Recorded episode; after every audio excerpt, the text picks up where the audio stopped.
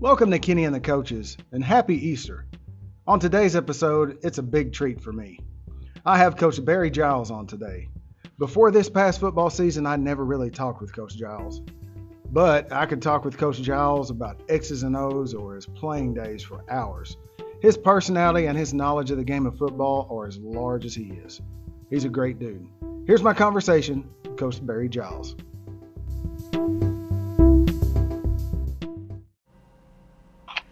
Coach Giles, thanks for taking time out of your schedule to visit with me a little bit. Uh, anytime, no problem at all. Man, now we've had these conversations. I remember even before pre-games a lot of times. You know, this past football season, I would always like ask about the, your playing days back. At, I'm always fascinated with guys that played big-time college football. Uh, uh-huh. Kind of first, let, let's let's first talk about your playing days. What was was being a football player something that you always aspired to be growing up? Yeah, it was. Um, you know, I can I can remember. Oh man, all the way back for as long as I, pretty much as long as I can remember, there there was really two two major deals, uh, two major events, I guess you could say. Um, I have an older brother that graduated in '88 from Healdton, and at one particular point in time, uh, he went to an OU football camp um, this was shortly after the the '85 national championship team, and he rem- he come back telling me about Jamelle Holieway and Bosworth and all those guys coming around and stuff, and mm-hmm. and he and I was talking about one day about how it would be cool to have a uh, an OU a jersey with Giles across the back of it come out from underneath from the tunnel. Yeah. Uh, yeah, and so he he decided that when he when he discovered the the money, you know, summer jobs is 13, 14, 15, 16 years old, that he decided he was going to chase that, and then Noah was calling and was more than happy to take him. So he went down that road, and uh, and I can remember watching football games with my dad. You know, mm-hmm. I, I'm. I'm I'm old enough. I call myself a traditionalist. I, it's like I tell people all the time that I, I never missed an OU Nebraska football game mm-hmm. in my lifetime. But the very first one I ever saw, I played in it because I grew up with it being a Big Eight game and being there at Thanksgiving. Mm-hmm. And I've always been in the Deerwoods at Thanksgiving with my family, my dad, and grandfathers, and all of those uncles and all that stuff. So we always listened to it on the radio. so the very first one I yeah, the very first one I ever saw, I played in it. Wow. You know, Grant Wistrom and and Osborne and all those guys on the sidelines and and Frost as a quarterback and those cats. And I was going, I heard y'all's name on the radio. You know, stuff. But so. Yeah, it's, it's something that I've always grown up around, and my dad, you know, like I said, when he was he was a pumper for uh, Arco Oil and Gas over at Velma, and mm-hmm. um, you know he used to go out early in the mornings on OU Texas weekend. He'd go out early morning, make his rounds, come back, watch the game with me, and then he'd go back in the afternoon uh, and and make his rounds. So it was just always something that was, and of course, like I said, my uncle Skinny Stewart over at Wilson, you know, he played uh, pro ball for Washington and and mm-hmm. coached over there at Wilson forever, and so it's just been something that I was born around and raised in and, and, and grew up in, listening to arguments with my dad and grandfather about the Dallas Cowboys at Thanksgiving and Sundays and that kind of stuff. So it's it's just always been something that I've always been privileged to be around and an opportunity to be involved in. Yeah. Now, what was you kind of mentioned that, and uh, you told me in the past about some of the people that you'd played against or been on the field, you know, been on the uh, opposite side of the fields against like Marshall Faulk, you know, players like that. Is that was what's the biggest difference between playing in high school and playing in college and like seeing those guys like you were saying, you know, hey, I just heard your name on the radio. You know, you're you're kind of famous. Now I'm playing against you. What what is that like? Well, you know, at, at the time, it's it, it, you know when you're playing, there's very few of them, you know, that are getting some of the, those, those accolades. You know, Marshall Faulk was he was a freshman when I played against him. Oh, okay. Uh, you know, and so he wasn't he wasn't the Hall of Famer. You know, when when he was at San Diego State, and he, and don't get wrong, he was good. He was a great running back and everything. Mm-hmm. Um, but you know, the, the the thing about the difference that I noticed really quickly, uh, you know,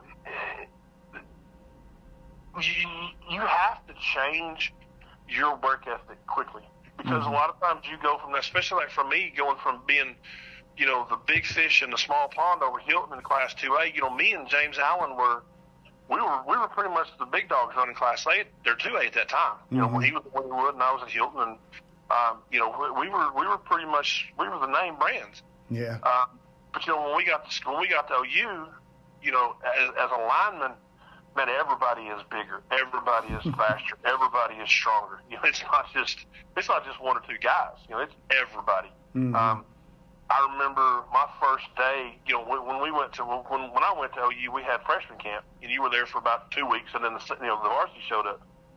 Mhm. Well, you get thinking you you you you you thinking you know some stuff because you start figuring out, hey, look, this kid does this and this kid does that, and I can do this to beat this, and I can do that. So you get to thinking that you know stuff, and then the varsity guys come in and you run real fast. You don't know nothing. um, I remember the first time I was trap bait bought. You know, Joe Cor- uh, Joe Corolla was a really good friend of mine, but uh, you know, he come trap me, and I thought I was I thought I was fixing to I was going to make the headlines, and I ended up making the highlight reel. It was just for the offensive side of the ball, you know, coaching reel when I was playing defense. So you, Yeah. you you learn real quick. You don't know nothing, and, and it it's a humbling experience. And if you're smart, you you remember that. Mhm. Um, you know, I, I've I've seen kids that you know that that take that that that that is that, that and they they forget and they think they're better than what they are or they think they're great and they turn out washing out. Mhm. You know, and the smart ones, and that was one of the things you know, that I learned when I was there is you know humility. Uh, you, there's always somebody bigger and better than you. Mhm. You know, there's always somebody tougher than you. There's always somebody that's watched more film than you. You know, and that was I, I, I learned. I knew early on with my with my grandfather, my dad, my brother, my uncles, um, all my men in my life that I, I idolized growing up. They taught me about a strong work ethic, but I really, really, really got driven home when I was at OU. Um, you know, you you may be a better athlete than me. Uh, you're probably going to be faster than me. You may be stronger than me, but you're you're you're gonna you're gonna if you beat me, you're gonna know I'm there. You're not going to outwork me. Mhm. I think that was one of the biggest drastic eye openers for me going there to, to OU Yeah. was what it was going to take to just survive. Not even really necessarily thrive, but just survive at times. Yeah. Boy, and I think that's something. I mean, I- I've just been around the, the smaller school level. I can't. I. I think that's why I asked you so many questions about it in the past because I can't fathom what it ta- the mental toughness that it takes to play at the D one level. Yeah, it's it's it's it's strange and it's weird because and what was what was really difficult for me um, there was because you know I mean I I, I got there in '93. We weren't really all that far removed from that whole you know the Bosworth bad boy era. You know because I mean what Switzer left in like '89 something like that. So Coach Gibbs was still our head coach, and so we were still having to you know, we still had to walk the line, and we still had to do, you know, we still had to be presentable and in public and all this stuff in class and all these other sort of things. And so, you know, you you stack that on top of football and stack that on top of your presentation of how you pr- appear in class, and like, you know, there was there was there was times it was like, you know, I, I saw a deal the other day where Deion Sanders was was going through the deal at Colorado about people not wearing hats and about his players not wearing hats in school and mm-hmm. the backlash of that sort of stuff. Well, Schnellenberger wouldn't let us wear hats in the building. yeah. You know, and, and there and there were you know there were there was people throwing a fit about Deion Sanders telling them that his kids at Colorado couldn't do that. They've been doing that for years. Yeah. we, Oh, yeah. We were told not to wear caps and and you know and shirt and you know sleeves shirts with sleeves cut out in in the, in the classroom. If he saw it, we were in trouble. You know, Mhm. so it, it's it is it's a mental game. Uh, it was. Um, and, and what it was it was once you figured it out it became and the the biggest problem for me was the time management early on hmm I, I, I never could figure out how to my freshman year was was was trying to figure out how to do everything you know trying to get everything done um, Mhm. and I realized it was you know that was I had to I had to figure out how to do the how to work the time you know go to bed at a certain hour wake up at a certain hour do those sort certain things and once I kind of got that figured out, I, I got to be. a li- I got. I got. It got a little bit easier. It never got easier, but it got a little bit easier. Yeah. Well, and that's you know that's I mean Deion's kind of from the same era you were, so you know I, I can I, I understand. I like I said that's kind of how I grew up too in in in coaching. You know, it's like you your coach was around, you buttoned up, and you did things right. You know, and Well, you better you know, do things right, or somebody's going to tell on you. exactly. And you and I talked about this several times up there. You know, uh, you know, we're both kind of both of us are kind of in the same boat. Our age puts us in that that old school bracket of mentality of respect and Mhm. and yes or no ma'am, yeah, all this other sort of stuff. But our coaching time frame, years wise, you know, we're still kind of in that baby stages of it. I mean, I'm I've been doing this. I just finished up my 15th season playing for coaching football. So by some standards, like I say, I, I've known, I've heard of coaches been doing the same schools and other schools for 30, 40 years. Yeah. You know, they've yeah. earned that, you know, to be that old school, and they've got that kind of old school mentality. But you know, I, I'm kind of stuck, and you and I are, like I said, we talked about this several times. We're kind of in that deal about you know being flexible and changing and adapting all of that sort of stuff. But mm-hmm. our respect level is still you you know, yes sir, no sir, all this other sort of stuff. Mm-hmm. Absolutely. Now you kind of talking about that old school, new school stuff. What's it like, kind of watching today's college game now and comparing it to when you played? If you even watch it anymore. I mean, I know some I guys they don't I like did. watching it. I, I watched it, but I watch it. I, I I wear my wife's slicks. She will not watch a football game with me. Um, because I well, and the thing about this is I don't. I barely watch them from a from an from an entertainment standpoint, like I should. Mm-hmm. You know, most of it is the evaluation or the coach or you know, I can't believe you take this step, or why are you doing this, or what if you change this, or if you do this, or if they do blah blah. She gets tired. She'll make it through maybe the first five minutes of the quarter, and by the end she's either moved on to watching something on her phone, or she's left the room. um, sure. So she can't watch it with me. Mm-hmm. Um, but I, the, you know, it's like I tell I tell kids all the time. The kids love to get into this great the, the who's the greatest, the goat conversation. Mm-hmm. And I tell them all the time, you, I don't think you can say who that is because the game changes so much. Yeah. You know, and and, and it's changed so much from when when I played. You know, when I got to OU, we were a five-two defense. You yeah. you can't you can't. You, there's no. I don't know of any colleges in a, in in the United States that runs a five-two defense. No. There's high schools run it. Mm-hmm. You know, uh, but, you know, line up in a power out. You know, most people. I mean, I, you say a fullback to kids these days, they don't even know what that is. sure. You know, they're they look at it like you got three heads and like a fullback. What? What's that? Yeah. You know, um, you know, uh, and so it, it's it's changed a lot. Um, but the one the one great thing about football that I, uh, that I always respected, I've always admired about the game of football you don't like I say, you don't see power eye anymore. You don't see five two defenses. You don't see all those types of things. But at the heart of it, you still have to tackle. Yeah. You still have to block. You still have to run. You still have to throw. You still have to catch. You still have to do all those fundamental things mm-hmm. um, that make it, you know, to make to be successful.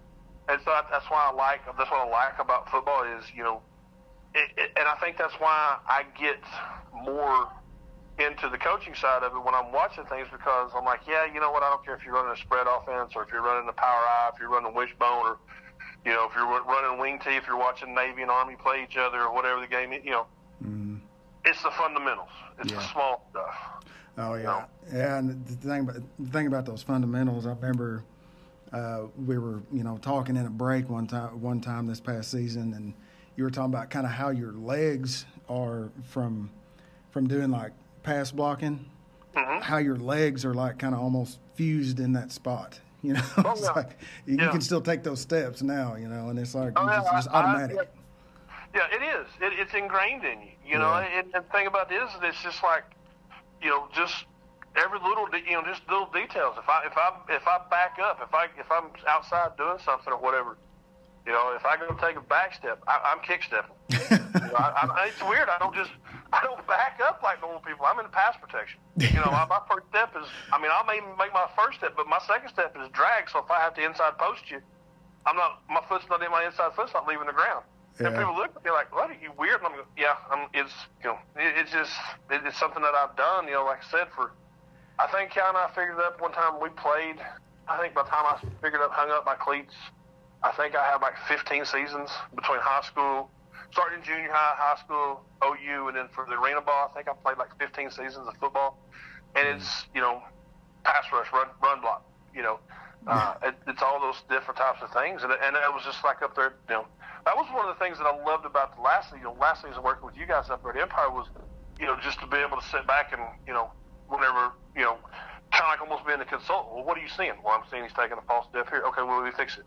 Mm-hmm. You know, or this, that, or that. And it's, like I said, and, that, and that's the thing. That's why Callie can't watch the football game with me because that's the stuff I pick up on. Yeah. You know, I'll go to a college game, and I'm like, that doesn't make no sense. And she's like, I'm out of here. okay. oh man.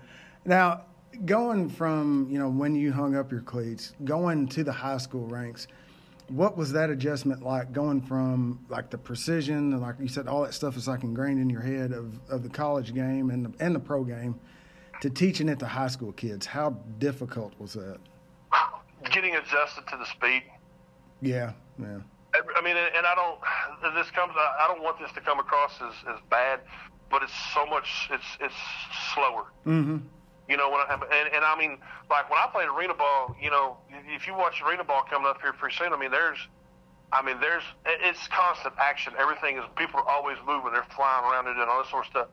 And in college was the same. You know, I got used to, you know, guys rushing the edge, running, you know, four sixes, four fives, and now they're running four fours and four threes as edge rushers.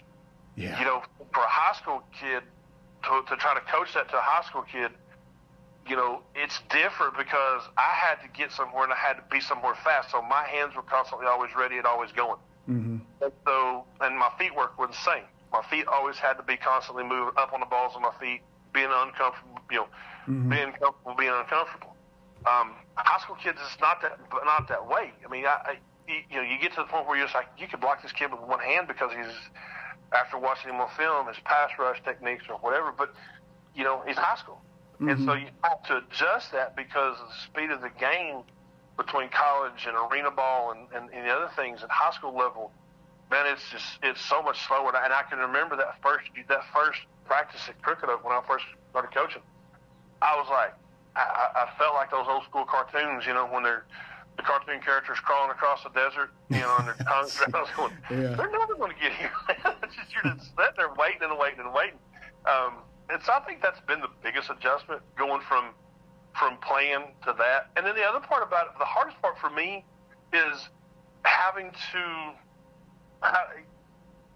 having to realize the, the you know that these kids don't know as much as as what I do when I'm coaching them. I get lost. I get using terminology and words and like I said, I mean, inside post, outside post, you know, pounding, and they're looking at me like I got three heads, and I keep having to remind myself, oh crap, this is a high school sophomore. He has no idea what I'm saying. Yeah, yeah. You know, well, if I'm talking to a coach or I'm talking to a college player, and I say, you know, you're inside post or swap the, you know, clean or something, like, okay.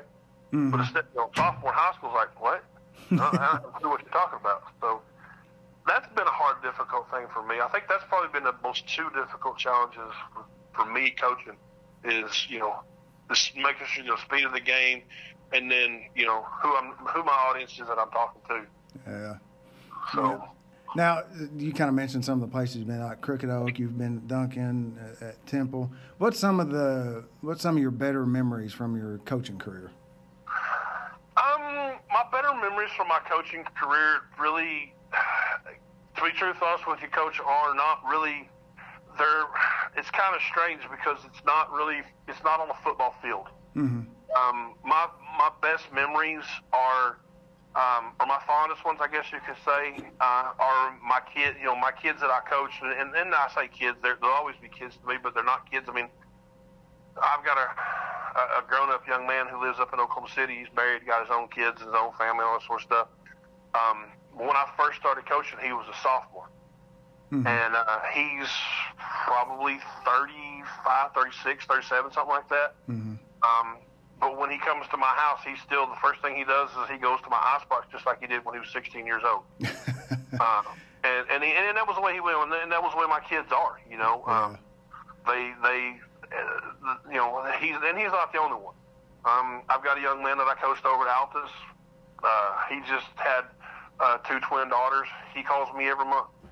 Mm. You know, check on me. How am I doing? How's it going? We talk about life. We talk about this. We talk about that. He, I've got three daughters. He's got two daughters, and he'll call me. Every, he'll call me like say, and he's like, "Dude, I don't know if I'm gonna survive, Coach."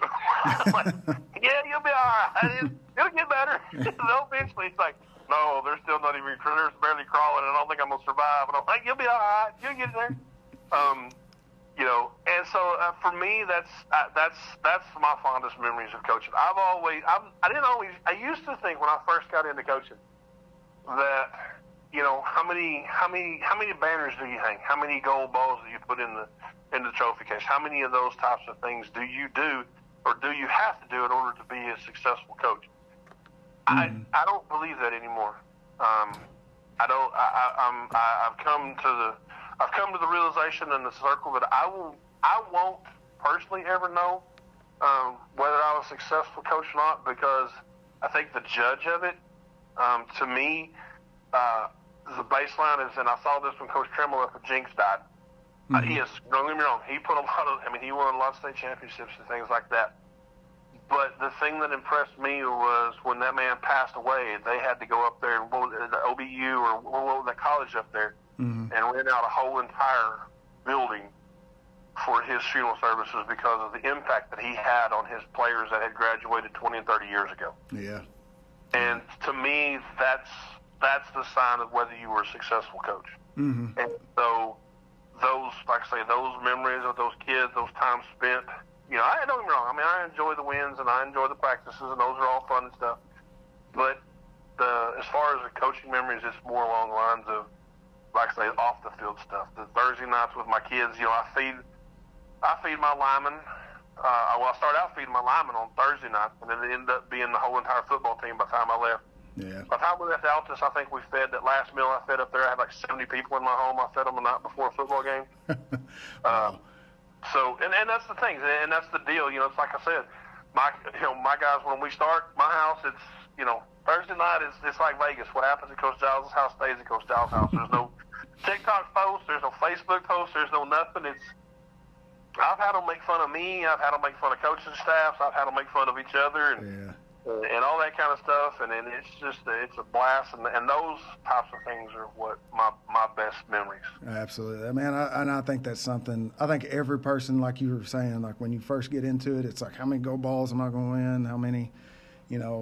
How oh, many yeah. overall wins am I going to have? But it's you know one as you go along as a coach, I think you realize that the relationships that you build are way more important than you know whether you won a district championship or not, or you know, whether you went undefeated yep. and shut everybody out, you know, that, that stuff, you know, the kids that check on you, that come back, that, that keep coming back, that's the stuff that, that's the stuff that sticks with you. You know, I think right. that's why, I think that's why after a while, you know, you can only handle kids so long, you know, well, I, yeah, that's exactly. what kind of, you know, that's what building those relationships is what, is what is what it's all about. Well, and I think that's the thing that that that, that prevents that burnout. You know, just like mm-hmm. you know I was talking about before. You know, you go from being 100 miles an hour wide open with your hair on fire and your rear end hoping and praying that God it can catch up with you at some particular point in time, to you know whatever, and, and, and you know you you do that, uh, and, and you do that year round. You know, mm-hmm. and, and, and it's really easy to get burnt out. And I think a lot of that's what happens. A lot of these young coaches, these new coaches, it's about that. It's about that win, and I think that's why we see in coaching where we see, you know, one year he's at this place, and two years later he's at another, and then one year he's back over to a different school, and three years. At, they're always looking for that that gold ball win, you know. Mm-hmm. Uh, and then after about four, five, six years, they're like, oh man, uh, the the money's not good. You know, all of a sudden I burnt myself out. I, I think I'm gonna go be a pharmaceutical salesman or whatever, and get completely out of the deal. Mm-hmm. And they don't never take the time you know, to, to make those relationships. Like, you know, like I know, I talked about this before up there, this past football season, to get to know those kids. You know, what's going on at their house. You know, mm-hmm. that, that, that whole, that whole Thursday feed deal, that was, that's, that, that was, that whole thing started because of my stupidity. you know, I, I, and, and I tell this story, and I, I was first year at Crooked Oak. Um, we played a game one night, and it was a Friday night, and I had a kid that didn't, he didn't, he didn't play up to stuff and we won barely by skin of our teeth. And I ripped that offensive line. Mm-hmm. I was like, this, y'all, no, this this ain't working, ball. And I mean, you know, just sort of going off on everybody. And then after it was over with, that young man that I was telling you about earlier still comes to my house. He and I had built up a relationship to where he could he felt comfortable enough to come up to me and he goes, Coach, some of our guys haven't eaten a legitimate meal since you know school. Mm-hmm school lunch is all they've eaten. Last time they you know ate a supper was the two of them that I forgot about. The last time they ate dinner was Wednesday night before. Wow. The only meal they'd had Thursday and Friday was school lunch. Mm-hmm. And I mean, you want to talk about feeling like a complete and total heel? Yeah. I mean, I, I, I it was big time. I mean, all over. And so at that particular point in time, that's when I was like, okay, fine, we're feeding them. You know, uh, unfortunately for me and my wife, she she loves to feed and she loves to cook, so it worked out in my favor. But I, I you know, decided we were going to do this before I ever cleared it with the boss. But uh, you know, but it's like I said, you know, I was stupid. I was, you know, mm-hmm. first, first couple years coach, first year coaching, you know, thought I was to set the world on fire, was going to clean up my little end of the, my corner of the world and, and set it all and, and, you know, here we go. And then, you know, mm-hmm. you're supposed to be a big time, big wheel OU football player. You're supposed to know everything, but you don't take time to, to learn your players. Absolutely. Yep. Yeah. And, and it, you know, and so that was when I was like, oh, okay, here's my opener. Here's your slap in the face. Mm-hmm. I think everyone needs that thing, that that moment too. To, you know. Now, I know, I know for you and, and Temple, it wasn't the most ideal situation this past season, but I mean, like selfishly on my part, I mean, I learned probably, I don't even know how long I've been coaching, but I think I learned more from you, uh, and I know our kids did in this past season. What was that experience like for you? That was that was a blessing. Yeah. That was that really was, and I don't mean to sound that bad on our kids here, um, because it's not meant to be that way, but it, it was for me. Um,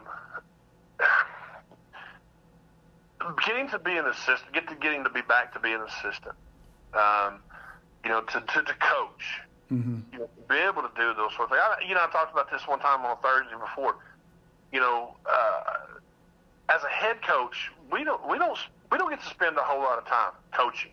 Mm-hmm. Um, you know, we we we get well, yeah, we know this in high school football. Yeah, we know the offense and we know the defense and we know this and we know that. But you know, we don't get to spend a whole lot of time in, in certain areas. I'll be Spending time with the offensive line, or spend your time with the running backs, or spend whatever. Mm-hmm. You're pretty much scattered out through everywhere.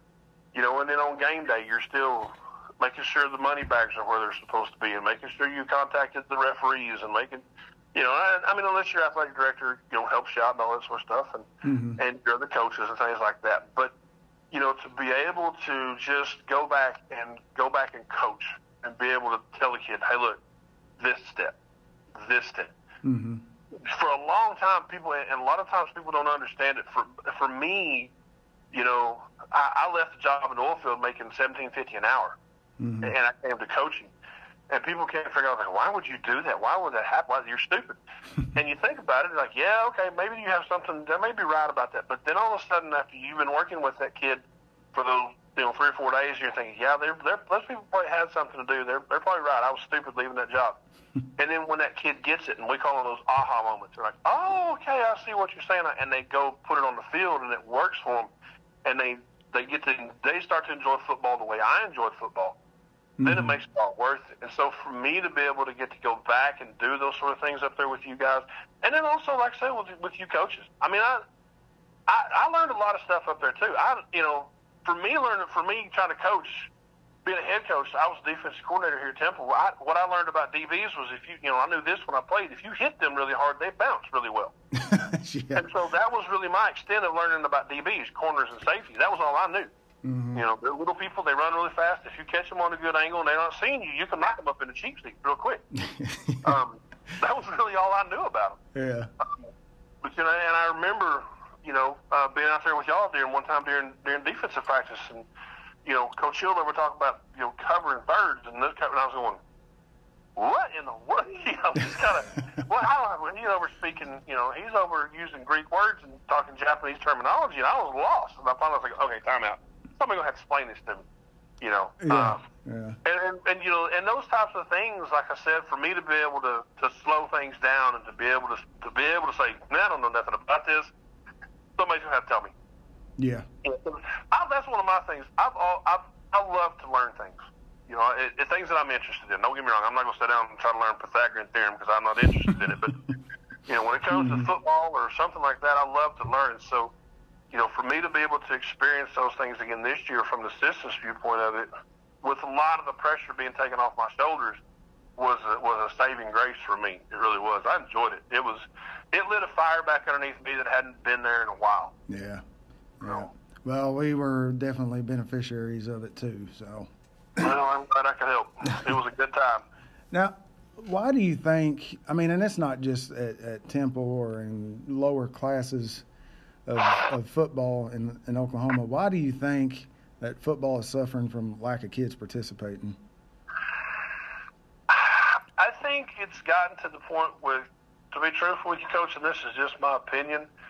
I think we've all, are as a society, we've we've gone two with two different things, two main two main things. One, um, you know, and it's kind of difficult to explain it, but you know, people like sometimes people just don't want to work. Yeah, you know what I'm saying, and mm-hmm. they want that instant gratification. We all we all walk around with a computer in our pocket. If we need to know something, we don't. I mean, it's just like in my classroom. I, I teach history, but I got kids down here that work on stuff, and in my when they get finished, and they're like working on math. Well, they go to some instant math thing. They take a picture of it on their phone, and the thing gives them the answer. Mm-hmm. You know, and and they don't want to. You know, sometimes people don't want to work for it. They want that instant gratification, instant answers, and move on. Mm-hmm. You know, they want it right then, right there, and they want it correct, and they want to move on to things. Well you know as well as I do, football ain't that way. Yeah. You know, you're not going to be able to do that. You're you're gonna it's gonna it's gonna make you work. It's gonna make you um, it's gonna make you do things that you don't want to do. It's gonna make your body do things that your body doesn't want to do. You're gonna have to physically make yourself, mentally make yourself do it. Mm-hmm.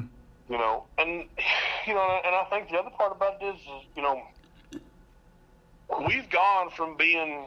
I mean, and I just I hate to say this, but you know, sometimes we just we've gone being soft. Yeah. You know, we've got to prove to everybody that, you know, men can cry too. Well, and, and to a certain extent, that's good. You know, but sometimes it's a little bit too driven too far, too hard. You yeah. know what I'm saying? I think. Oh yeah. You know, we're we're too accepting of things in our society um, that you know sometimes maybe we shouldn't, whether you know non-biblical principles or or whatever the case may be. We're just trying to prove to everybody that it's okay for everybody to be, you know, to to to do things that may not necessarily be the right thing. Mm-hmm. And and you can't in football or sports, any sports at all, you have to be somewhat dedicated and committed to the discipline of the game, to the practice of the game, to the off-season part of the game, to the weightlifting part of it, to the summer pride part of it, and you know those are things that kids don't want to do. Yeah. You know, they they want to go out there on Friday night. They want to look good in the uniform. They want to make sure that we have, you know, the brand new Nike Jordan symbols on their jerseys. But do they want to do the things? Are they willing to do the things in July and August and June and May mm-hmm. to get to that part? Absolutely. Yeah. Yeah, man, I've I've kept you on here long enough. I'll finish up with. I got a, I got a couple of questions for you. Go right ahead. Fire away. What does what does the future hold for Barry Giles? Uh, the future for me is I'm going to continue to do what I what I what I what I enjoy doing. I'm going to continue to coach football. Uh, I'm going to continue to uh, give kids the opportunity. J.R. Conrad taught me that there's two types of coaches in the world, um, and you can choose which one you want to be. And the one I chose to be is I've had my chance in the sunshine. I've had my my glory um, and it's time for other kids to have that opportunity. And it's my responsibility and my job to give them that opportunity. And by coaching and, and teaching them the things that I've learned and the things that I know, uh, hopefully they take advantage of that. They get their opportunity. They go off to college and they do what they want to with their life. And so my future is going to be continue to be doing that right there. Mm-hmm. And then I hold the fishing pole and a rifle and a gun as much as I possibly can um, in between, uh, and spending time with my family, um, watching my girls grow up, uh, do the things that they enjoy doing. Um, hopefully, making sure my wife doesn't bounce a rolling pin on my head, my head more than once or twice that I deserve. Um, so, yeah, that's just that's my plan. I'm going to do what the good Lord has put me on this earth to do, and and continue to do that. Well, she'd have to jump pretty high to hit you on top of the head with it. Uh, well, you would think that, but she knows where I sleep. so she kind of got me at a disadvantage again, as usual. There you go. Yeah, she the, knows where I sleep. Yeah. Now, the final question I got for you is a little bit, it's way more um, lighthearted. Go ahead. Who was the toughest player you had the job of blocking Oh man, the toughest player that I ever had the job of blocking, man, that's a tough one. uh, let's see. Well, yeah, and the thing about this is, especially like I say when I was at OU, being on both sides of the ball, uh, I would have to say probably the hardest one to block was probably Grant Wistrom. Okay, uh, oh, man, I forgot about him. Yeah, man, he had a he had a get off, and he he was able to work those angles before angles become a real popular thing. You know, now it's like they're all talking about the, you know, uh, about defensive ends, how they can get their body low and flat to the ground, stuff like that. Mm-hmm. Um, man, man, he could do that. Uh, he could, he could, he could come off the rock, and I mean, you would think that he's fixed to speed rush you and then hit inside post you and long arm you, and next thing you know, you're rock back two or three steps before you figure out what's going on and try to plant. Uh, and then when he tried to come off the ball, you know, on a, on a run block, he, he had he was strong upper body. Uh, you know, he could he could jam pretty good. Uh, so I'd probably have to say the toughest one I've ever had to block would probably be him. Yeah, boy, uh, yeah, that's a name I'd I'd forgot about. yeah, he was he was tough. I, you know, at that time when when I was playing, you know, the the Peters brothers was also there, but we could you know you could cut them. Mm-hmm. You know, that was before things kind of, you know, they started really frowning on all that sort of stuff. So being a tackle with him playing inside, if, you know, two eye or two technique or whatever, a lot of times, you know, if I had, we were singled up or whatever, they sometimes they would never see me coming. Mm-hmm. You know, so it was easier on those type of things. But when you're out there playing left tackle, you're one on one on that island with him. It was you're by yourself. You better hold on for a long day. man, so it was, so I, could, I could ask you playing questions all day long, man.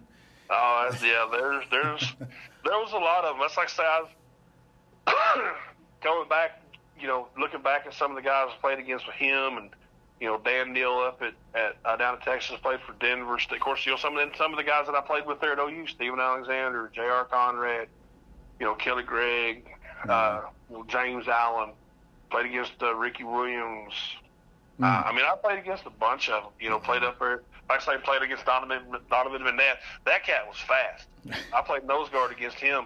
We played Syracuse when he was quarterback up there, and that cat could go. Yeah. Yeah, and he was and, and strong. I, I remember, you know, this year watching the the Philadelphia Eagles, and they kept talking about, you know, Jalen Hurts and the and the quarterback sneak. I, Donovan McNabb has some pretty stout legs on him too. When he decided he wanted to run quarterback sneak, it was it was a load you know, was, there was a there was a lot of beef in that pipe zone when he was when he come down there to try to know, run a quarterback sneak on you. Yeah, man, oh yeah. man. So, but there was there was several of them. Like I said, it's kind of it's kind of fun to sit back and look and look, you know, talk to some of the old some of the old guys about some of the you know some of the cats that we played against, and you know about those different things. Like like I say, you know, we played you know we played against played with Kelly Gregg, you know, at one particular point in time, Kelly was second on the league, second behind in, in Baltimore history behind Ray Lewis in tackles from a nose guard position. Wow. Yeah. You know, and he was, you know, he was a nose guard. We had to go against him every day in practice. you know, you know high, what two, three time All State high state championship wrestler. And here he is playing nose guard at OU. Yeah. yeah, he was a load to try to block. Of course, like I said, being out on the edge, I really didn't have to worry about Kelly all that much. But uh, you knew he was you know, there. yeah, you knew he was there. Of course, he never shut up, but you always knew he was there. Some of that wrestlers, man, they don't ever run out of energy or oxygen. They got, even know how many times you got to run, they just keep on talking. They never shut up. so you always knew Kelly was there. He was just always one of them little joking, happy-go-lucky guys. Was great. He was a great guy to play with, great guy to have as a friend. Yeah. But yeah, practice was not fun because he would never shut up. oh man. Well, Coach, man, I appreciate you doing this. Like I said, I could talk with you for hours about football, X's and O's, old playing days, and stuff like that. But man, good luck to you and and what your future holds, and uh, wherever you're at, they're gonna be getting a good one, man. Well, I appreciate it, Coach. I appreciate your time. And if you need anything ever, you got my number. You holler at me. Don't hesitate.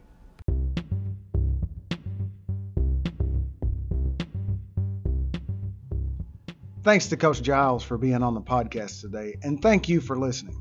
A new episode comes out every Sunday on your favorite podcasting site. That includes Apple Podcasts, Google Podcasts, Spotify, and several others. And while you're there, check out some of my past episodes from season one and two. Chances are you will see someone you want to hear from. And oh, yeah, subscribe to the podcast and tell others about it. It's Kenney and the Coaches, and that's Kenney with an E. Until next time.